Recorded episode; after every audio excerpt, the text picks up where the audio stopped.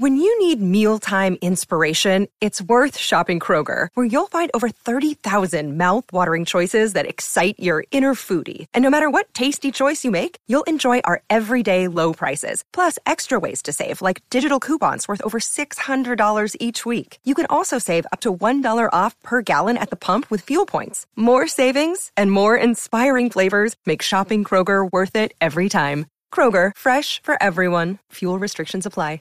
Welcome into the Marvel Stuff podcast, where we're going to spend all week talking about Black Panther. It's Black Panther week. We're excited about Black Panther 2. It looks awesome. Super Where's the fun. joke? There's no joke That- there. I don't have. I'm not good. I'm not funny. That is my joke. Uh, the joke is that there is no jokes. They're never. All right. Well, now that we now that we move past the joke, yes, Black Panther week, day one. Welcome in. no, we're really excited. Uh, it's gonna be a lot of fun. We got a lot of stuff to break down. Uh, we're gonna do today. We're doing a Black Panther review of the first movie in sort of Yep. a marvelous depth, as you guys probably can tell from the title. But later in the week, we've got a comic book review. We got some some discussion about what it means when actors sort of pass and how that reflects. And then obviously we got a parking lot review and our full in depth spoiler review. Um, as I, you guys might have known, I will not be able to make it for our parking lot review because I'll be on a plane all of Thursday. But Friday morning, I'm waking up watching the movie so I can get in and get my take ready. It will be super fun. I got a wedding out in Florida. Yeah, but- be be aware, guys. I mean, we're recording these ones early, but Thursday and Friday, both those episodes are going to be later in the day because we're doing them day of. So Thursday, we're going Yeah. to a showing. It's going to show up around 10 p.m. I would assume, and then Friday, same type of deal. We're going to do the review after we're out of work. So don't expect them at 8 a.m. like this one is coming out. maybe we should just Monday. move to LA so we could get some of those like early screenings, you know, so we can get invited to Ooh, stuff. or something like put in a word for us. Like we're we're bumping over here. Why don't we have like invites to stuff? You know what I mean? Probably because we live in Michigan. and There's not no one to invite us to anything bumping because there is nothing bumping happening.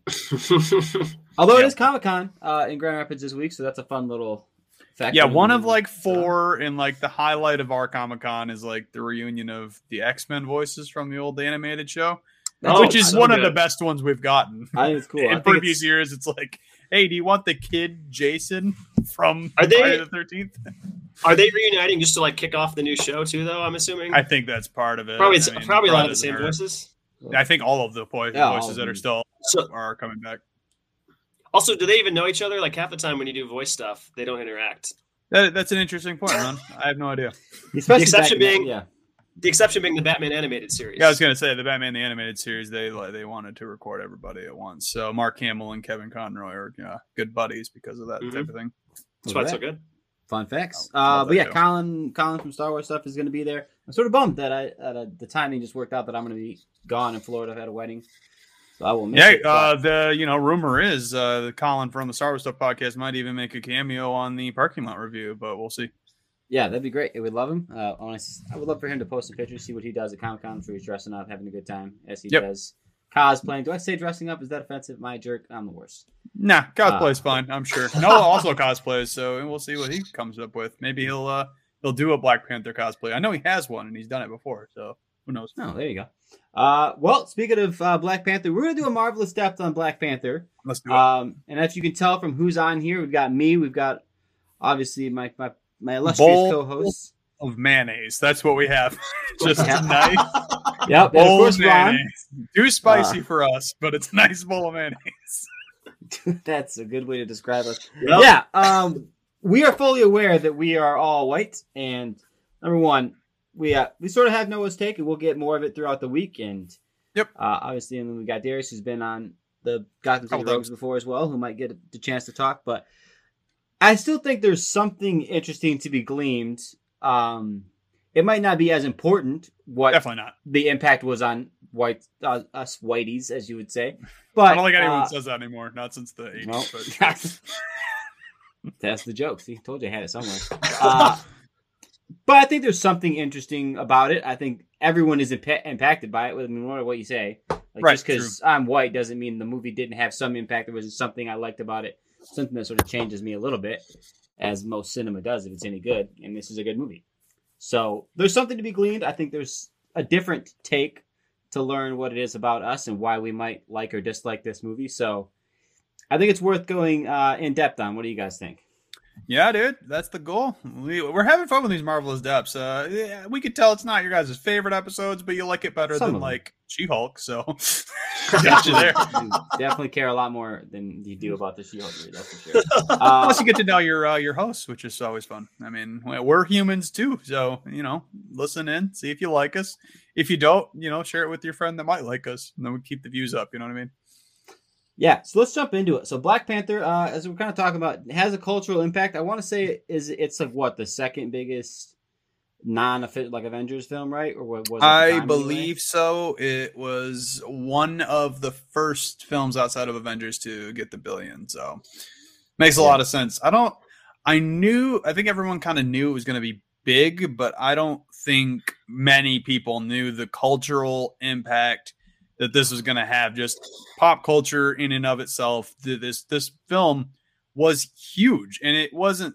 You know, it wasn't cookie cutter. I don't think it had a lot of uh, new things that we we learned a lot. I love the whole aspect of Wakanda. It's this cool city that we've never gotten to see before. It's it's all good stuff. I can't wait to really get Did you on it. did you see it coming around? Did you like when? Do you remember the time it was coming out? Did you feel the like you kind of felt? its- Yeah, its I remember people talking about how they thought it was going to be big culturally because it was going to do something different in a fictional part of Africa than maybe we had seen, right? Like that's a big part of the movie for so many people is the idea of like it's Africa that like hadn't been colonized. Like what does that look like? Right? It's like a really interesting idea just in and of itself.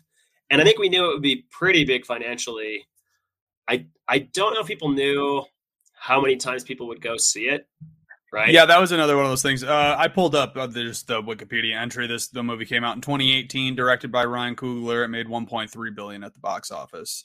So, yeah, huge stuff. It got uh, some nominations for Academy Awards. Uh, the soundtrack was huge. We got Kendrick Lamar and SZA and uh, was Cole on it. I don't I don't know if J Cole was on it, but there's there's there's a lot of like really heavy hitter rap artists, and they're doing the same thing in the new movie.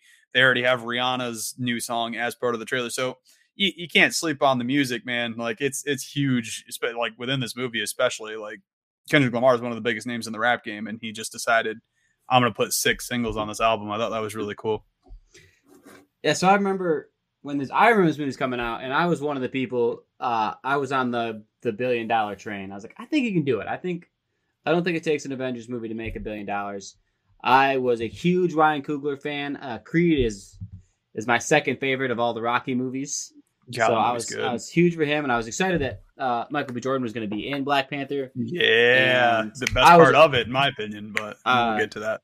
Chadwick Boseman, forty two. I was, I was talking around offline. Um, forty two is one of my favorite movies. I love it. That's such a good movie. Yep.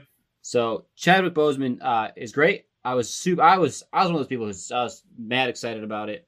Uh, I thought there's a chance it was going to be my favorite kind of non team up movie for a while, and I was excited going in. I knew it was going to do big, but even when you think about how much money it's going to make, I still had no idea that it was going to be a cultural impact thing. I didn't realize how much it was going to be. Yeah, us the from the outside outside perspective is like we. I, I guess the representation, like obviously, it matters, and it, it it happened in small ways, but I can understand why this one blew up so much because this was a family friendly black superhero. We had had a couple of like side black superheroes, and we had had Mhm. the Blade movies, but those weren't made for kids. So this kind of hit that sweet spot of them being able to have a superhero to look up to that looks like them, which is something that Marvel's done nothing but get better about with every culture at this point. I mean, they're going to keep going, and it's going to be awesome. But uh, I don't know if anyone really had put that together unless you are part of that community, and then like all of a sudden you realize, mm-hmm. oh, it makes total sense that this thing made so much money. Ron, when you think Yeah. about okay, you, you go ahead. Go ahead. got I was saying, I'm, I'm trying to put myself in the headspace of not having seen myself represented in It's hard to do because much, right? Like I'm trying to put myself in the headspace of like what that would feel like, and then to have, you know, like I don't know, if like I lived in some place where I was like one of the few blonde people. That's a stupid example. It 'cause just no it just feels impossible. It just feels Right, it's just like. I'm just like well, okay, let's Pull up. Stamp it. It is impossible for us to know. We're not going to pretend. to it's, yeah, we're not gonna get it. But if, if if that were a thing and it were like a big deal, and then all of a sudden they had a superhero movie where it's like, oh, more than one person looks like me, right? Because that's Yep, what it had been before. exactly. Like maybe a maybe a person, like one individual.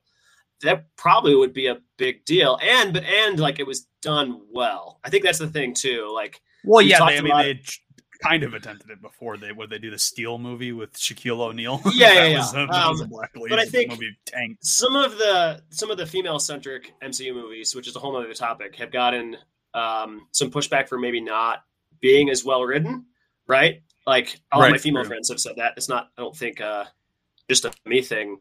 Well, I think they like need the to, fact they that it was to take, good. take a note from DC's book because they got Patty Jenkins to do Wonder Woman, and that movie made a crap ton of movie, and it was fantastic. Yeah. Um, Yeah. I think it was it was good, and I think that helps too because I don't think like I wasn't sure if I was going to like it and appreciate it. Right, going into the theaters, I was like, "Well, this is something that's culturally so important. Will I connect with it?" And I and I loved it. So I can only imagine if I had also had more of the cultural understanding beforehand. All right, I mean, yeah, I I mean, it it took even more, over the right. world, like uh, Wakanda Forever. The uh, the arms across the chest thing. It's still Was the biggest thing for, like. Yep, Two years. Yeah. yep, yep. it's still cool. It feels cool. to It's do. still cool Uh, to do. I uh, so yeah, I mean, you sort of answered my question, but I'll I'll I'll twist it a little bit differently. Not only was it good, but I think I wanted to get your opinion, Ron, you especially, the difference between being a movie with representation and being associated with the MCU, right? Is is it? There's a way to quantify like how big of a deal it is to be included to the coolest club in town. You know what I mean? Like it's one thing to be a good basketball player; it's another thing to be in the NBA. There's like a different level of being invited into the MCU that I think is, is hard to quantify. Yes, and also Wakanda becoming essentially the climax of Infinity War, right? I think can't be understated. Um, yeah, I think. Uh, I mean, it's it's a little bit like I don't know if Star Wars has had this, but like I mean, it has. Star Wars when you had new representation, a lot of people felt like there was more representation, a little bit more diversity, at least in the sequel trilogy. It was like, oh my gosh, like that's a bigger deal than some random sci-fi movie.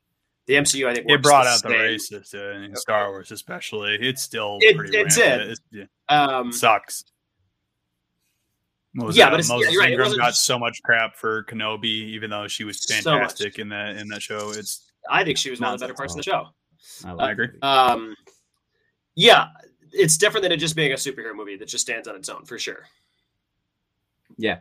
All right, well let's uh let's let's start getting into the movie then. 'cause I mean, we I could talk all day about things I don't quite know about, but I think it's interesting to set it up with just how big of a deal it is. The movie itself, I think Ron said it best. The best part is that it's good, and it's a good movie. And I think Josh kind of hit on it earlier. For there's a few reasons it's good, but my favorite reason is the world building. Uh, I think that's you should know that about me at this pretty point. well noted that that's your that's your jam. Um, it's great. The building of Wakanda is great. The Yep. the slow reveal of it is like the actual physical reveal of the Wakanda Yeah. is great. But even the world building of the characters, you sort of see them out in the jungle. The one uh, I like what- the the ape tribe with uh oh my god the, all that stuff is so cool. The also the, and how it connects to the city. I mean, the whole point of the movie is really how Wakanda connects to you know the more modern urban uh, America and what that means, and and all that stuff is built well. And you know, obviously Wakanda's fictional, so you can't be like, oh, that's an accurate representation of what a futuristic African Right. society would be. But it had a pretty decent representation of what urban America is like. And so you sort of have that built in belief. It shows a somewhat accurate representation of what uh, African tribes are. So then once you see Wakanda, you've already got enough things that feel familiar that now the new stuff sort of works and it all builds. And like you said, then you can introduce cool tribes that are apes and mountains, and you could have giant waterfalls that are 10,000 feet, and it's all cool. They also adapted the different uh different versions of beauty throughout African tribes. They had the the big lip plates with a couple of tribes Mhm. and the neck rings on a different one, and it's all accurate stuff. And it's really cool that it was represented within Wakanda. They try to make music similar to music that's from that area True. of Africa, Yep. right? Um, yeah, what I like about it is some of the best science fiction and fantasy. The places feel like characters, right? So, like Star Trek, the Enterprise should feel like its own character. It should feel very lived and it should feel real. You should be excited to go to that place beyond Mhm. just the characters that live there, right? Um, I'm thinking of like Lord of the. Rings, like Rivendell. Like I want to go there, right? Like want to Mhm. go to Hobbiton. Like Tatooine should feel like its own character, right? I think people didn't always like Boba Fett because Tatooine didn't feel like it was accurate to its own character, right? Like these things are important. I think Wakanda is a place that like would be sweet to visit, right? You're like the place itself, even if you're taking characters out of it, is already fascinating. Let alone then when the characters, It was a cool like they love that. combination Yeah. of like jungle and just high tech city. It was it was everything like it just seemed like the perfect fictional world to live in, and it seemed as accurate as you could be to reality, but also venturing into I don't know we got you we can't call it this isn't really fantasy is it more sci-fi I guess I don't know what the right Yeah, what is what's the right one it would be between- but yeah, there's fiction, thought. There's a lot of thought put into every layer of the world building. yeah so that that's one aspect uh, that i think is really cool and and obviously like i said that's always a big part for movies but the biggest part of any movie i think without any exception i don't care what anyone says is the characters um we talk about how well written a plot is until you're dead in the face but world building and i think the characters within that world are really always going to be what matters and this movie packs a lot of really cool characters uh, some iconic characters some with even little screen time have done it. Some got more screen time Yeah. and became iconic. Uh, so let's sort of let's sort of jump around. So just jump around one at a time. I'll start first and give my my sort of well love. I- we could you got- um uh, i mean it just as an intro like do we want to talk about like both the cameos and the build up for this movie? Like the fact that wakanda had been referenced a few times. Obviously the vibranium had to come from somewhere and then black panther's in civil war so like the culmination Yeah. did you guys feel it was pretty well thought out because i think it was one of the better ones they've done the Well, that was what that was what my answer was going to be. So my Okay. the first character I was going to highlight was going to be T'Challa, um, because of Civil War, which is my still my my favorite MCU movie, slightly beating out Shang Chi. It's he's great in that movie. He's a really cool character. Um, you don't learn a lot about him until sort of the end, and you sort of he realizes to let go of his hate. And at that moment, that's the moment in Civil War when I went, yeah, this is the kind of guy um, I really want to see what he's like day to day when he's not on this, you know, murder mission trying to exact revenge. So I was excited about it. And then he, he pays off. He pays off in a great way. He's a super um, interesting king. Yeah, Yeah, his just his character journey. arc within Civil War, like it was perfect, like you're saying. Like he ended the movie by allowing his father or someone who at one point he thought was his father's murderer into his ancestral home that isn't known Yeah. to the outside world. Things along the line. I mean, other than what do they call it, a sheep colony? I, I what it, I don't know what they officially call it, but it's a it's in their minds it's a small village with very little export, and then obviously that's not the truth, but yeah, letting Bucky stay there was pretty big of him, even if it wasn't Bucky that killed his dad. Yeah, Spoiler. and, and the thing is, like, lets you know. So all that stuff's great, and it, it's like to your point, it sets up his character great, and there's a lot of world building that was set up as well in previous movies. Like we just just getting little hints that we know Wakanda exists, which is similar to what we're getting with this X Men thing coming out. yeah, mhm. But the biggest part to me is that they built up the character, the most important character, which is T'Challa, uh, and it pays off. And we'll talk a little bit about his payoff better, but his setup got me really excited for the movie. He is my favorite character in the movie. Um, but if you guys have another character you want to jump in, just tell me. Killmonger is my guy in Yeah. this movie. Um, Michael B. Jordan. I think uh, some of the best villains in all of cinema are the ones where you can you can kind of understand where they're coming from. Um, this movie near the end, they gave him like a turn because you kind of have to do that within these movies to where he goes beyond what you would really think uh, they should do in that scenario. But his feelings are justified. His like his family did leave him in America. His his uncle killed his father. There was a whole dramatic scene, which is one of the better ones in the movie. It's his character development was next level. He has a really cool look. The the multi, the a scar for every man that he's killed, and then he rolls up and he's got a shirt full of scars. I was like, yo, that's cool. That's cool. They- they- he like yeah, and he has the history of being like within the military, and he like he shows up to fight T'Challa, and T'Challa like I love that he got punked, dude. I that was one mm. of the cooler things is like they it humbled T'Challa a little bit more. He would already he was already kind of humbled in Civil War, but when you come into this movie, he still thinks he's the biggest baddest dude in the room, and he doesn't need Black Panther's powers. And for the most part, he's right. He's had people challenge him, including Mbaku, and he ends up winning that. Like his feelings are justified, but I like that he gets humbled pretty quickly by his you know unknown cousin. It was just a really cool intro of a villain, and that's that's always really important to me because some of the some movies it's just the villain you don't care about at all, and then they're dead and it's over. He's one of the a handful of MCU villains that I'm disappointed his character has died and I I wouldn't be surprised if they pull one from a different multiverse because that's I, I'm not the only one with that opinion. That's for sure. Yeah, he's an interesting. That's an interesting decision because Michael B. Jordan is, in a lot of ways, and it makes sense that he's playing. He almost simply doesn't fit in this movie. In a lot of ways, he feels separate from the MCU. He's a much different.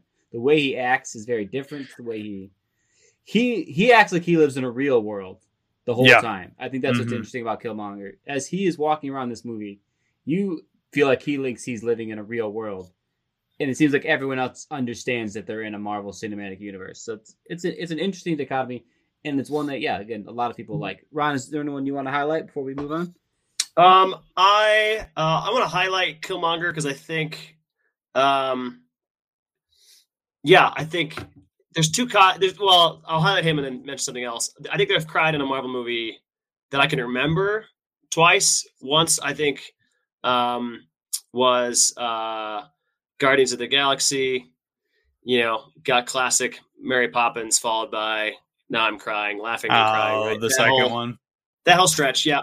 Um, and then uh, the scene where Killmonger dies. You've got the beautiful music. You've the got the quote was unreal. He's like, uh, right. uh, I can't, I can't do it off the top of my head anymore. When it first came yeah, out, yeah. though, I did, I did nail it. But you let me go to the water like my ancestors who, and it was better to drown than to uh, live life in bondage yeah. or something along those lines. I'm paraphrasing, but it's one of the, it's the best line of the movie in my opinion. Yes, I think you see in that movie in that scene payoff from Civil War, like T'Challa is able to give up hate for somebody who didn't actually do anything to him but then you see him able to extend that idea to somebody who did do something to him in that right. scene, right?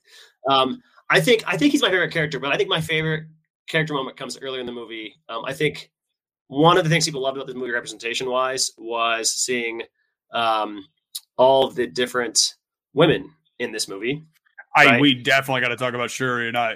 Oh my god, dude, she's yeah. so cool in this new movie. I couldn't be more excited for the the cast of females that's going to be just mm-hmm. absolutely owning the screen the whole movie. I, I, yeah, I, I, do not have enough patience to wait till Thursday. and they're not even they're not even characters that had to like be changed gender wise from the comics. These are characters that have been yep, female for a long time in the comics. But I like in this movie for me, I like world building when you have different characters who have conflict over viewpoints that you could really understand and kind of with both viewpoints. So beyond just like a villain hero clashing where you get the villain, there's that amazing scene where Nakia and Okoye were talking about what they want to do about Killmonger being king. And Nakia's like, well, I'm going to resist him. And then I actually pull up the quote because I love it so much. I couldn't remember the exact quote. I don't want to get it wrong. Um, Nakia says, You're the greatest warrior Wakanda has. Help me overthrow him before he becomes too strong. And then Okoye says, Overthrow. I'm not a spy who can come and go as they please. I'm loyal to the throne, no matter who sits upon it. I love that because it's very well written characters who. Okoye um, really great make completely different decisions based upon like what in life are they prioritizing. Um, they have the same ultimate goal. The same ultimate goal is like Wakanda to be a great nation that helps the world. But radically, everybody in this movie has radically different views on what that might look like. Um, I love that. I also love all of the moments um, with T'Challa reflecting on, um, yeah, his upbringing and what it means to be king. We can probably get into that more later. Um, I love all of those types of dynamics. Well, I want to, yeah, I want to keep going on that idea of dynamics because you bring up Nakia, and I thought this is what you were going to say when you were going with it because it's the one that speaks to me the most. The dynamic between Nakia and Killmonger is a fascinating one. Uh, they never like really interact directly, but they both interact with T'Challa, and essentially they both have the same idea, the same idea, the idea that hey, Wakanda needs to be helping the world. Um, and Nakia's going about it is more of a freedom, you know, sort of individual missions um, going out as maybe you would expect maybe a priest to on the world, but it's not what she's doing. But in sort of that vein of like, I'm just going to go out and try to support where Killmonger wants to be more direct um, and change the resource movement.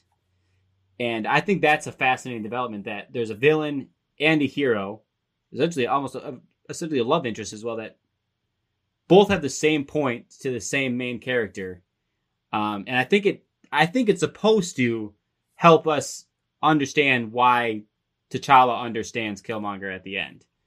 I think Yeah. that's what it, it's trying to do because he's Well, already heard the mission the mission from Nakia. it's So hard to way, argue end, his works. logic like in killmonger's logic is that like in this fictional world wakanda did have all of this power and this this army and everything that they could have potentially helped stop the the slave ring and transporting uh the black people to america to be slaves.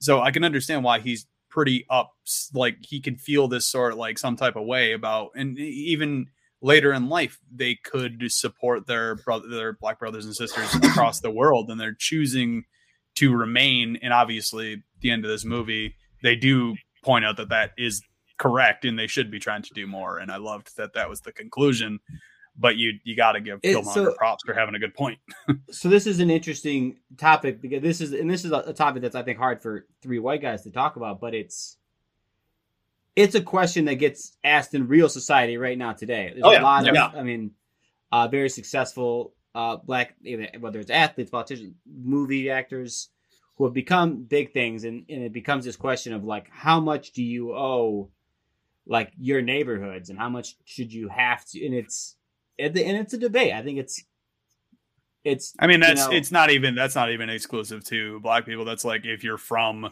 a lower income area, like someone like Eminem in Detroit, it's like he does feel that sense of responsibility to the city because it did help raise. I him. think there's a little can bit different.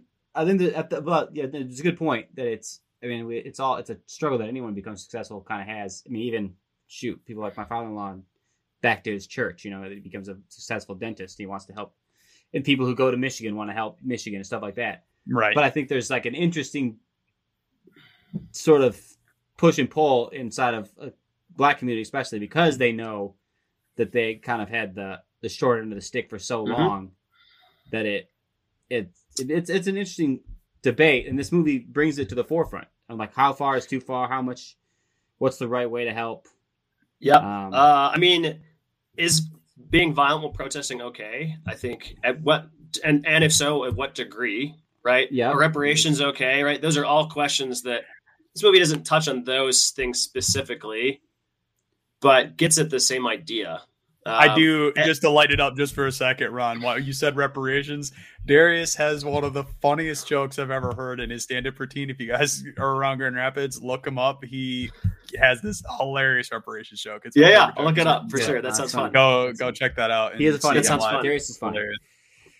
Uh, yeah. you know, Anyway, sorry, Ron. Didn't mean to interrupt. I was like, No, yeah, no. we Well, I think. I think what else is interesting is uh, T- T'Challa and Killmonger. T'Challa has had power his whole life to some extent in ways that Killmonger Mhm. has not.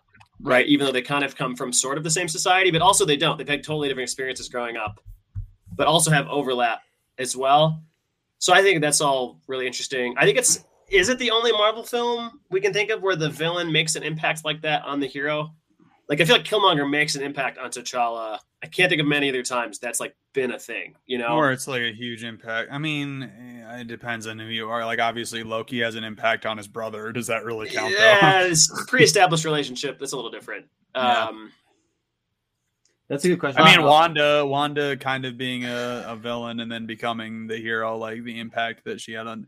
There's other examples, but you're right. This is one of the Yeah. more clear and cut. um, Uh, yeah, T'Challa left. yeah. I'll, I'll, so I'll bring up I'll bring up what I connect with the most in this movie, which is related to what we're talking about. Is T'Challa dealing with T'Chaka, his dad's? You could call them sins. I think that would be a, a way to express it in this in this world, even Yeah, of like even like that. a, a, a father slash a predecessor who makes mistakes that affect you personally, affects the people you care about, affects a group that you care about. And then how do you move forward and handle that? How do you reconcile the fact that you love this person, but also you realize they did some things that were terrible? Um, right? Because that, that fits in with the debate of like, how far is too far? I Right? just had a quick correlation I thought of while you were talking about that. Um, the his father T'Chaka could be correlated to uh, King Vi- King Viserys from the House of the Dragon show, where he was known as Viserys the Peaceful because he never Yeah. uh, had the war thing. But in, in this in this instance, uh, T'Chaka he had the opportunity, could have started a war or things along those lines, or even the ancestors before him. well, just the way that he, um, the decision he makes back in was it is it LA and then the '90s or whatever is where they place it. Um, I think I find that to me the part of the movie I relate the most to because I, um, you know, have done a lot of time in different kind of Christian ministries where you you do deal with things that have been done before in terms of decision making, right? That impacts a lot of people. Hmm. Um, and then, like, what do you as an individual do with that inner tension? Um, you know, I I could also view that through the lens of my family. I could view that through the lens of me being somebody who's white, right? What has my culture done to people? There's a lot of ways I could take that. I relate to it most through the field of, of working with kids, but Mhm. I personally connect with that the most because it's a feeling that I understand. Um, he's just dealing with it in a very extreme way. Um, and I think it's more personal than most MCU films get. Um, yeah, hundred percent. Right. I like mean, it's dealing I- with I- deeper themes than most MCU films do. Yeah, I think there's I think there's definitely something interesting in that the scene when he's he's in the astral plane and he sort of has to you sort of have to tell your dad that he was wrong. Um which is a tough moment for anyone to, to do. And I think it's it's extremely well done. It's one of the better scenes in the movie.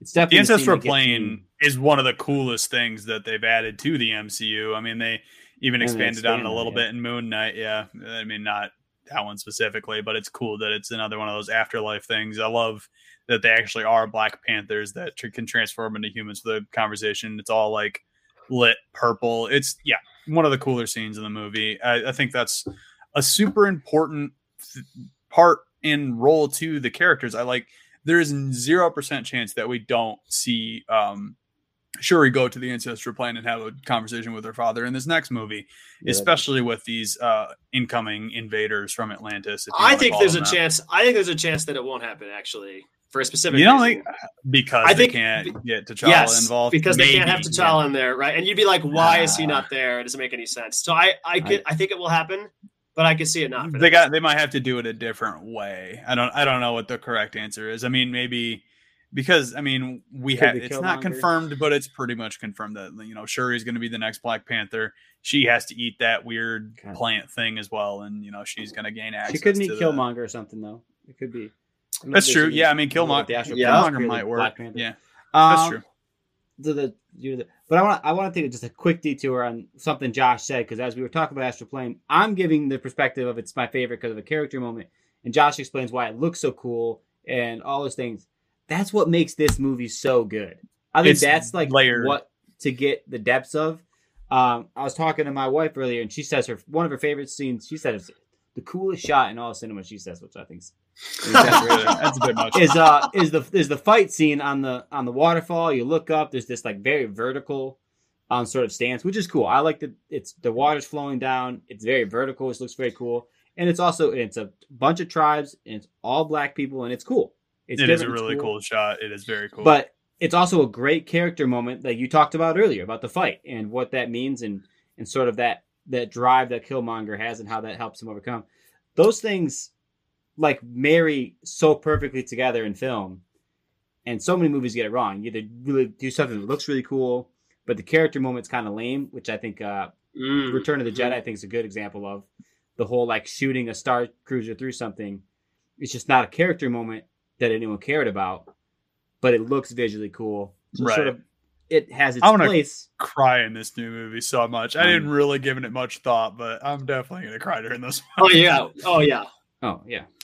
Oh, for sure. I'm Well, definitely- I also think- I will cry twice. the- I cry all the time. the action in uh this movie's pretty diverse too. Like, I think the action. You ever have movies where like an action scene happens and you're like, oh, that was an action scene they threw in there. Like I'm thinking like old James Bond films are like the worst offenders of this. Yeah. Like, oh, insert chasing here. I feel like most I of the action. will push back just a little that the the monorail scene that was all CGI between Killmonger and Black It's, Panther it's- is yes, exactly it's the worst that. part of the movie.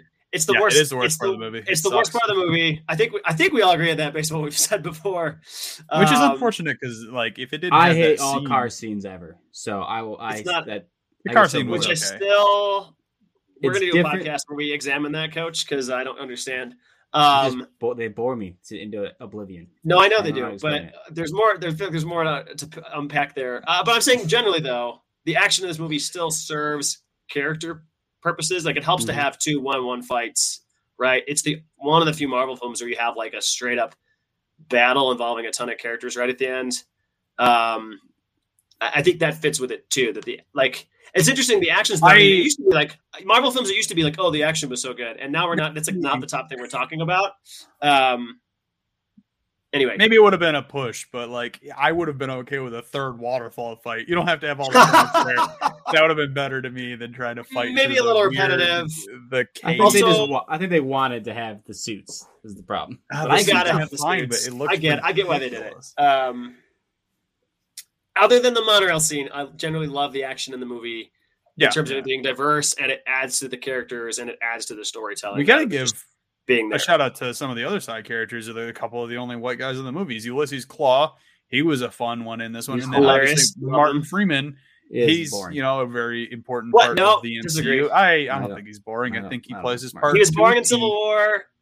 He's supposed to. He cannot be the most interesting character in this movie because you're supposed to see I know no, that. no, You're Wakanda right. through his eyes. It- He See serves Wakanda his through his eyes, right?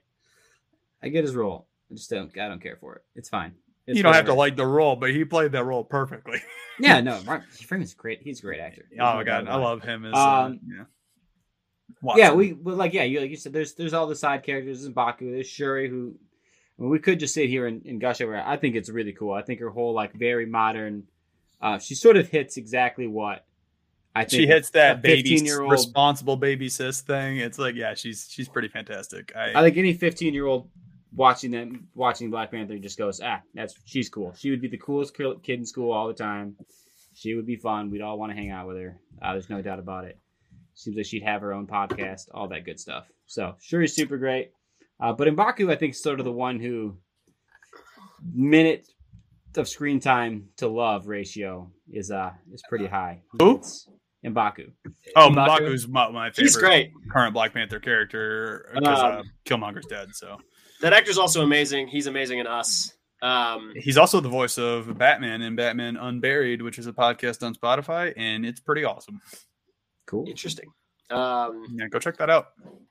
Uh, Letitia Wright, uh, the actress that plays Shuri, she I I She's awesome. cannot wait to see her represent like what character she's going to play in this next movie because I think it's just that perfect like the actress truly felt some type of like love towards Chadwick and she gets to bring that to us like to the screen. I can't imagine that how difficult those shoots were and that she could tap into like real emotion, which always makes I mean the the portrayal more like I mean it's a Marvel movie, so you're probably not going to get a shot at an Oscar, but I mean she's got she's got a shot at like being one of the highlights in the movie without a doubt.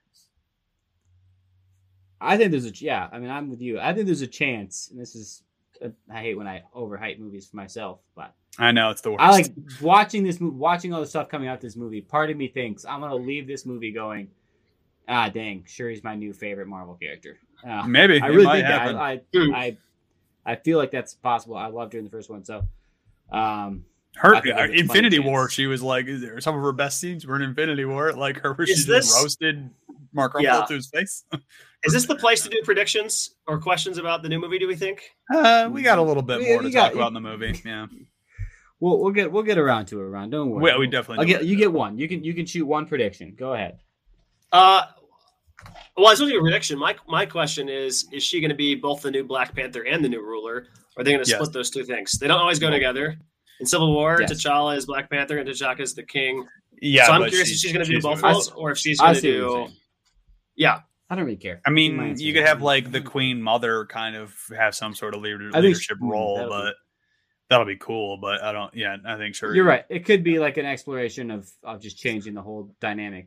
But I like. I could see like Black Panther. M'Baku taking on the role of ruler and she's Black Panther, or she does both, or Nakia does one of the others by the end. I don't know. I think they could do a bunch of different. You could go. You could do all sorts of things with that if you wanted to.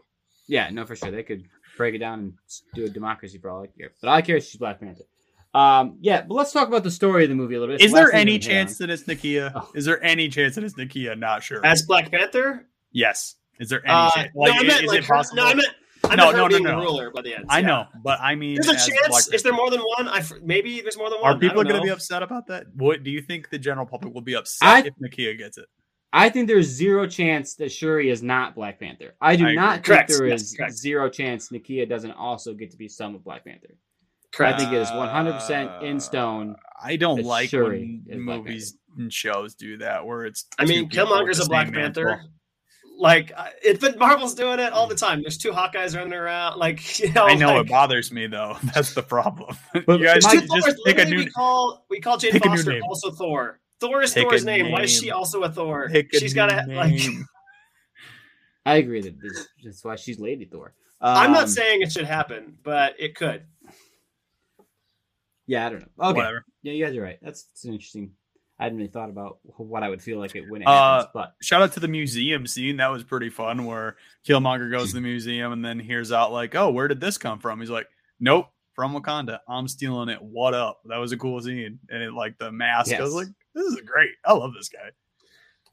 yeah. So yeah, let's let's let's get into the story of the movie. We're 40 minutes into this podcast. We have not talked about the actual plot of this movie That's okay. at all, which is fine. I think that's sort of what Marvelous Depths is for. We're not here to recap the movie. Yeah, this Like, isn't like our episode scenes. reviews where we talk about what we like. I mean, this is this is why we're in depth. That's the whole name of the pod. Yeah, We're- and if you haven't seen the movie and you need us to recap it, I don't know what you're doing with your life anyway. So yeah, we're, we're the four wrong years. people to recap this movie. Um, it's been four years. Yeah, it's also, it's also been four years. So uh, let's let's get in the plot. So there's really two plots going on, right? There's Killmonger's story, and then there's T'Ch- T'Challa- T'Challa's story.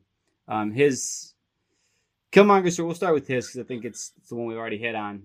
His story is definitely one of wanting to ch- wanting to make change, and he sort of comes at it really uh, from a place of I don't know if it's frustration or hate. It seems to be out of a place of really anger. He's very mad at at Wakanda, and he's coming at. I want to make this change, but he's doing it with the wrong set of heart. But he, the the way he gets there is interesting. The museum scene, the betraying of of Klaue and all those people scene.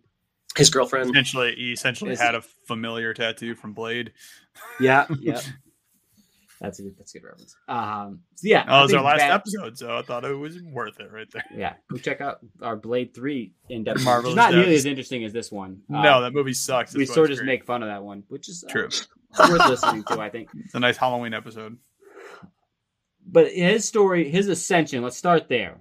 The way he starts and how he gets into that throne room with the mother. That scene. Go through that scene. How do we feel um, about his his sort of lead up? Go ahead, Ron. The scene itself, or this the plot No, the whole him to the, get the, there? the, the plot to get there, like the scene, I all think- the scenes I think get this. to that moment. there are there are two parts of this movie I don't like. One is the CGI monorail scene. I also find his whole ascension to the throne with the whole Klaue subplot to be very convoluted. I never Oh, it was entirely brutal. understand why does it have to be the way like I'm always like couldn't you have done it this way or that way. Um, it's honestly one of the more confusing plot lines. Um, like I Yeah, get the why whole does, bringing why Klaue does the cas- why does the casino scene exist? Like, what I don't. Yes, For Stan that's Lee that's cameo, always that's that's always my, that's always my question. Is like what, For like a the casino Stan scene, I like it, but I'm always like, what is he doing? Like, what is Klaue thinks gonna like the whole thing? I find confusing. In terms of him killing Klaue to get into the good graces, I love that. I think that's That super was great. smart. I think they set that up really well in Age of Ultron, like who Klaue is. Klaue's a great character. I love all of that. It like is one of the few times a bad guy gets in somebody's good graces that like kind of makes sense. It, uh, I don't know if I want to go here, but it almost it feels like if somebody had killed Bin Laden, right? Um, Yeah, to them, to them, yeah, no, Yeah. for sure. to them, yeah. Um, and then they still don't trust him, which is, which feels right. Like they're still a little like, wait, who is this dude? Um, I love, I love all that, and I love that he actually has a plot line. I think Marvel films the more they give to the villain, uh, the better. Um, it's why Thanos works so great. Um, it's why Loki works so great in Avengers. Um, and they do him justice by giving him a lot of time um, to develop uh, on his own journey. yeah. Even if I find it, even if I find it convoluted and don't get the mechanics of the plot. That's a big reason why he's like one of my favorite villains to come out of a movie, a comic book movie, especially. It's just he has an interesting plot. He had his motivations make sense. You don't necessarily have to agree with them, but you can understand where he's coming from. It's not just a ridiculous like I want power. It's not like a Red Skull situation where he's just evil for the sake of being evil. It's he feels wronged. He feels that Wakanda could be doing more and he's going to take Wakanda by force and make them take action that he feels they should have taken decades ago. Yeah, he feels wronged personally, but also on behalf of people. On behalf of other... not many villains feel wronged also on behalf of others. He's one of the least selfish villains uh, yes, in a long time. Correct. His his whole revenge plot did not seem self focused. Like he's trying to get revenge for himself. Correct. He want he, in a way, it seems like he wants to prevent something like that from ever happening again to anyone else. So it's in a way, I know, like I like I said, he does go a little bit over the top, which is kind of something that frustrates me about this movie. Is if they they why why is it a problem if we root for the villain sometimes? You know what I mean? It's like it's not the end of the yeah, world. Why did we have to have him take this weird like blow everything I, up I, approach? I mean, I think because I think he's, he's the bad guy. Be the villain, right? I think he's the bad guy, even if he doesn't do that. I think to say that he's selfless in some ways is true, right? His his his ideals. Not entirely. His, uh, let's I know make that clear. Yeah. But at the end of the day, he makes the decisions he makes. Probably it feels like because it's the only way for him to feel catharsis and like to get that sort of feeling over with. Um, which is ultimately selfish. He wants the feeling and he just is using the plights of other to kind of get there. Yeah, but, but if you have if your point is justified, it's it's like yeah, which one is the real focus? You know, like he may have convinced himself that like the freedom of other people really was his main goal. Which is again, the, the sense of catharsis is a B plot to him. I think the reason a lot of people love this movie because again, that circles back to what Ron was talking about earlier, and the whole idea of like what violent protest versus non-violent protest. What is the line? Um, and that's true, and it's a it's a special problem. It's uh, Malcolm X versus uh, Martin Luther King. That was yeah, a, huge debate ways, back in the civil rights. Yeah, that's why Magneto is such a great villain. I was uh, Ron. I'm kind of mad at you for saying it because I was going to bring it up at the end here, but but right. but here's so this is the point I want to make is Killmonger is so interesting because it's it's a movie with black characters in a black culture and the through lines, the problems they're dealing with are problems of black culture. Like they didn't, if this exact problem and the villain had the same points, but it was an all white movie, it falls flat. It doesn't feel the same because it's not, it's not necessarily a plight that white America's dealt with.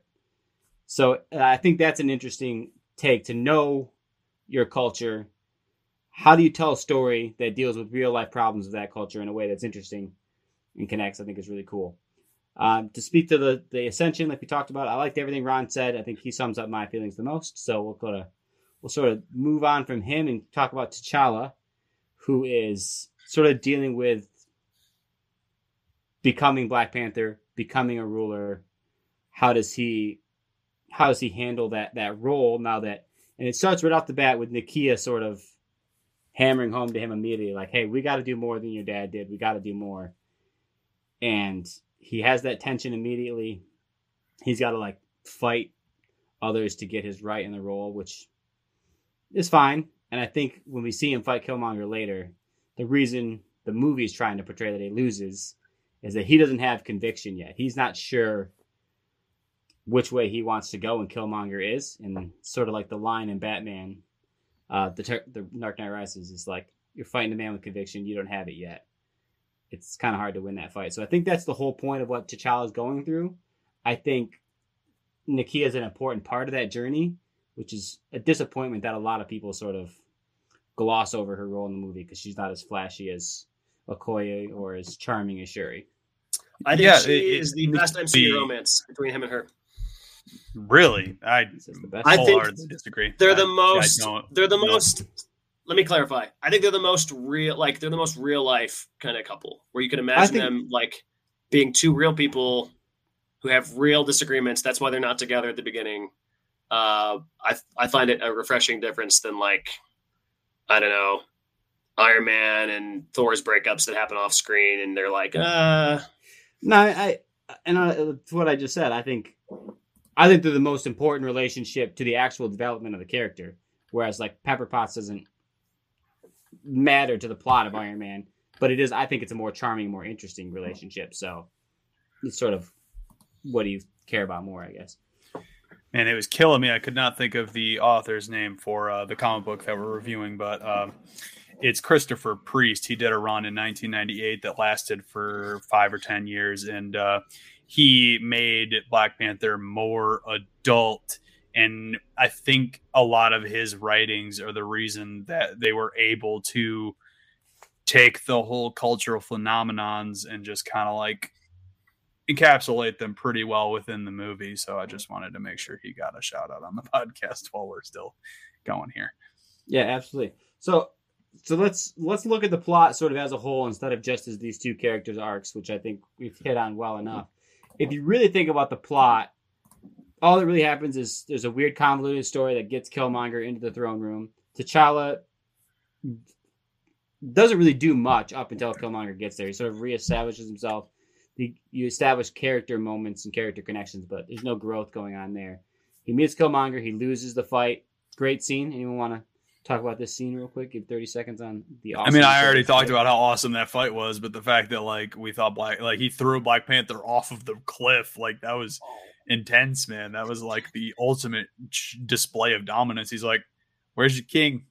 no mercy. He's done. He, I, he's gone. It doesn't matter. He's not mm-hmm. coming back." Yeah, and the fact yeah. that they brought him back was pretty uh, pretty dope. The way they did it with uh, Mbaku, who is one of the only people in Wakanda that seems to just hate T'Challa's guts, or at least uh, in those moments. Later within the movie, you can tell that like he mm-hmm. actually has a lot of respect for him. But it was a that was a fun plot. Yeah. So and then we, we kind of continue on. We get Black Panther sort of dying, being trudged to the snow. They go to Mbaku. They they do the whole yeah leaf. And uh, I forget who was able to save one of the flowers, but it was before uh, Killmonger lit all of them. They're gonna have to explain that in the next movie and how the next Black Black Panther has the powers, but it's fine. I mean, I'm sure they'll be like, oh yeah, there's the second garden that's in the ancestral plant, or so the plant can make more plants. Yeah, exactly. Like if you burn them, does it get rid of the seed? Yeah, there's there's a lot of reasons. Yeah, it's fine.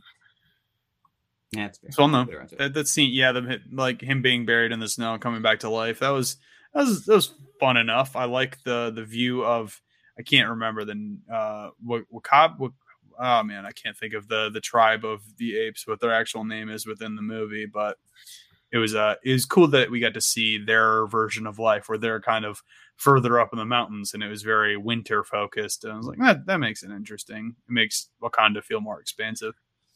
Yeah, visually cool, visually a lot of fun stuff. But this is where the movie sort of I think universally is is sort of falls apart for a lot of people is is everything post that scene when he comes back. Uh, the reason this isn't my favorite MCU movie, I mean, you guys, it sounds like I've been gushing over 52 minutes. You'd wonder why is it not higher on my list all the time when I talk about things.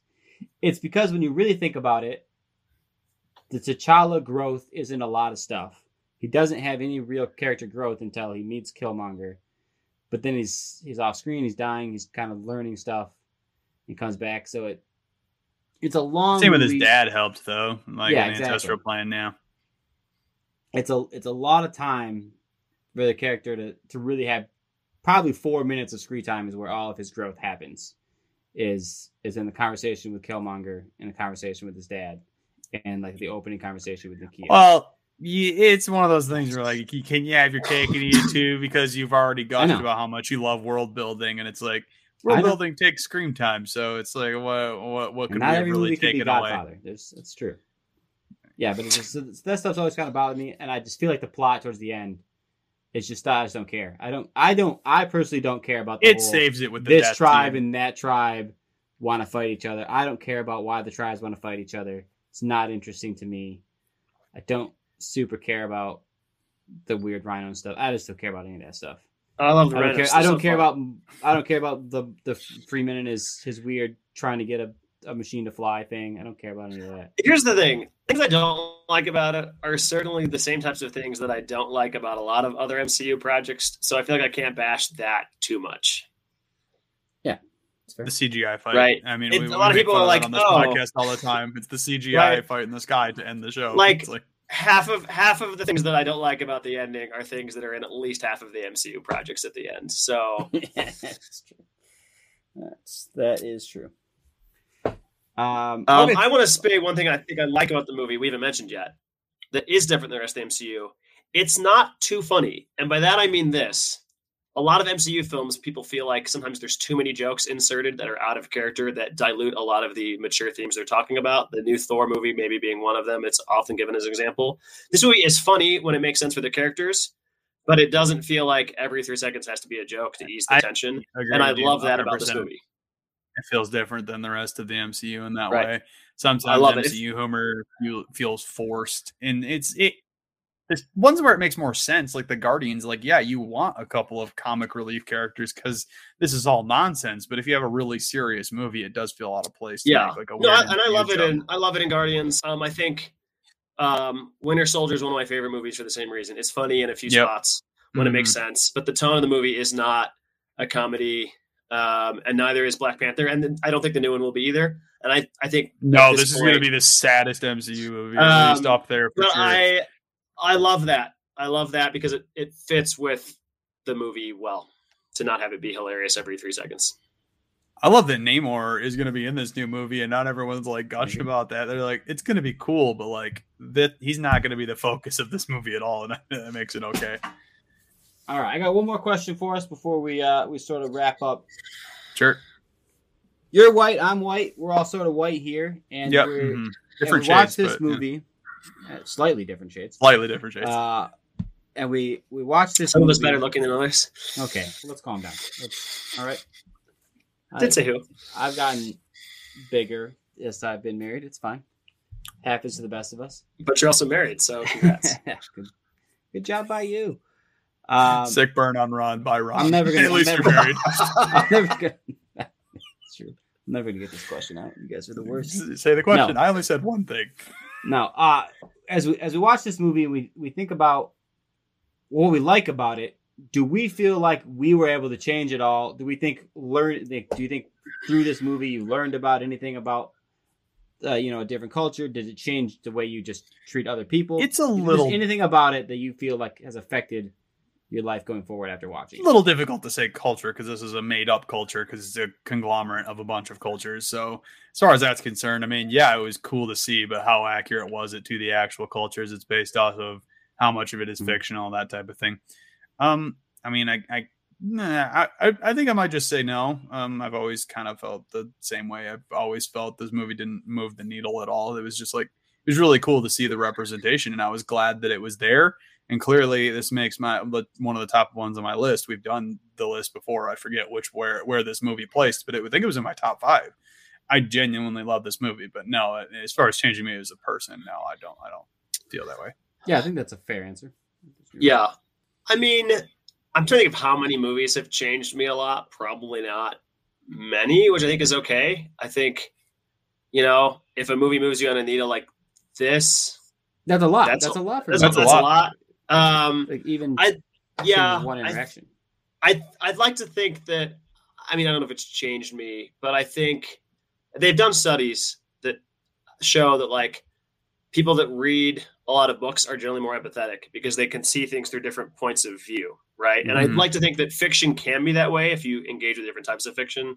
And so even though I don't know if it's changed me, I I do That has to do it with for- how you engage with it too, because anyone can mindlessly turn on a TV and be like, "Oh, cool action scene! I like purple. This movie's great."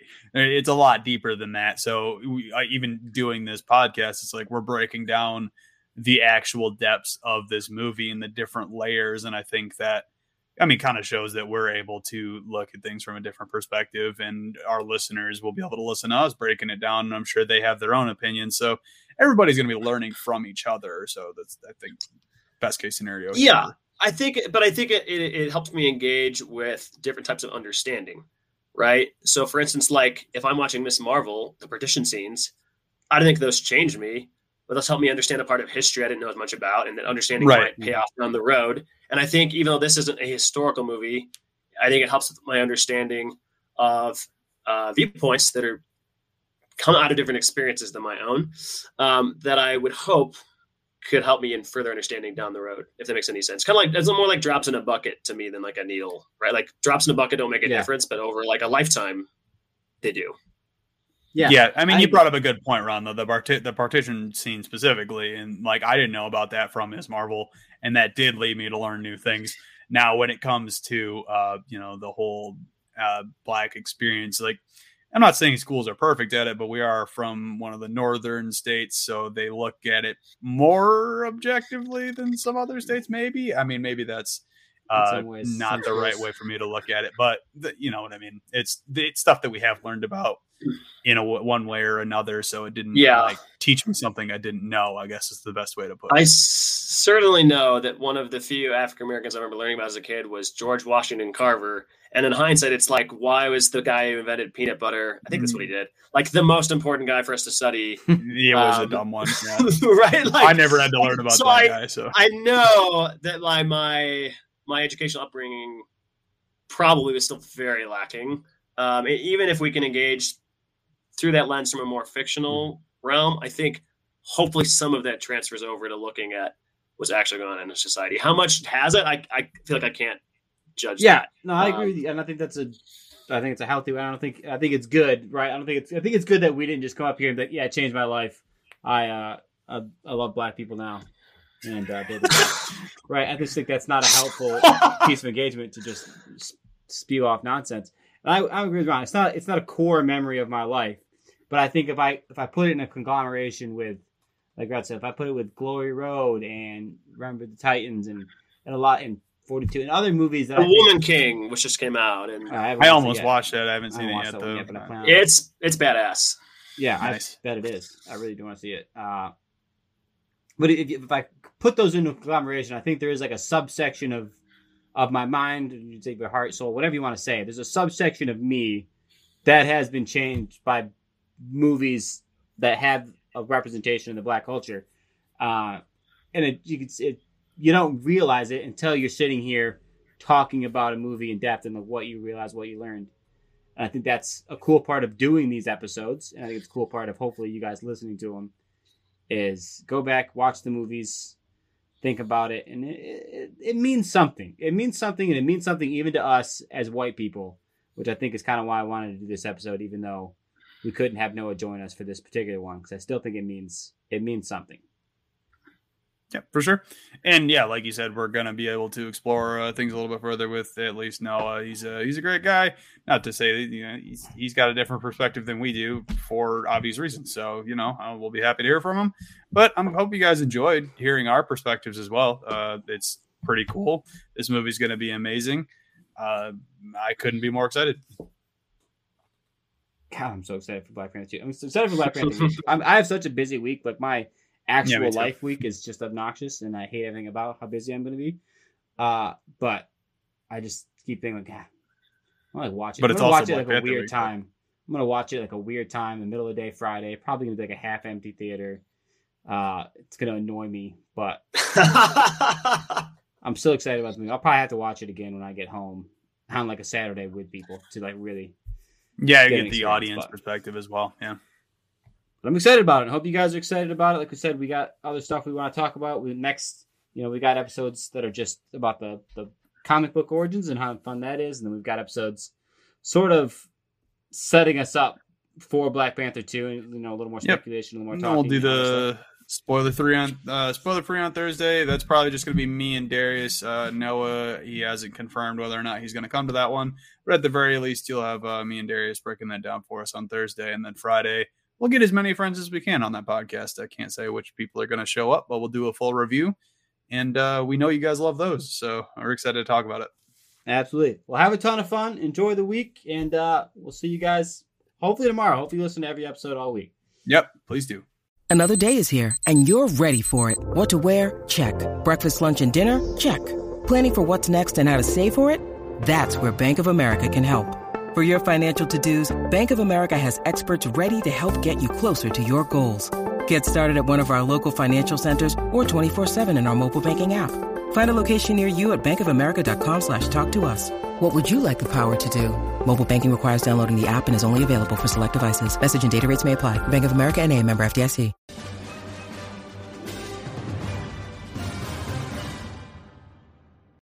Hey guys, in case it wasn't obvious, we here at Marvel Stuff and the Gotham City Rogues podcast do not own any of the IP we talk about. We're just fans having a good time talking about the things we love.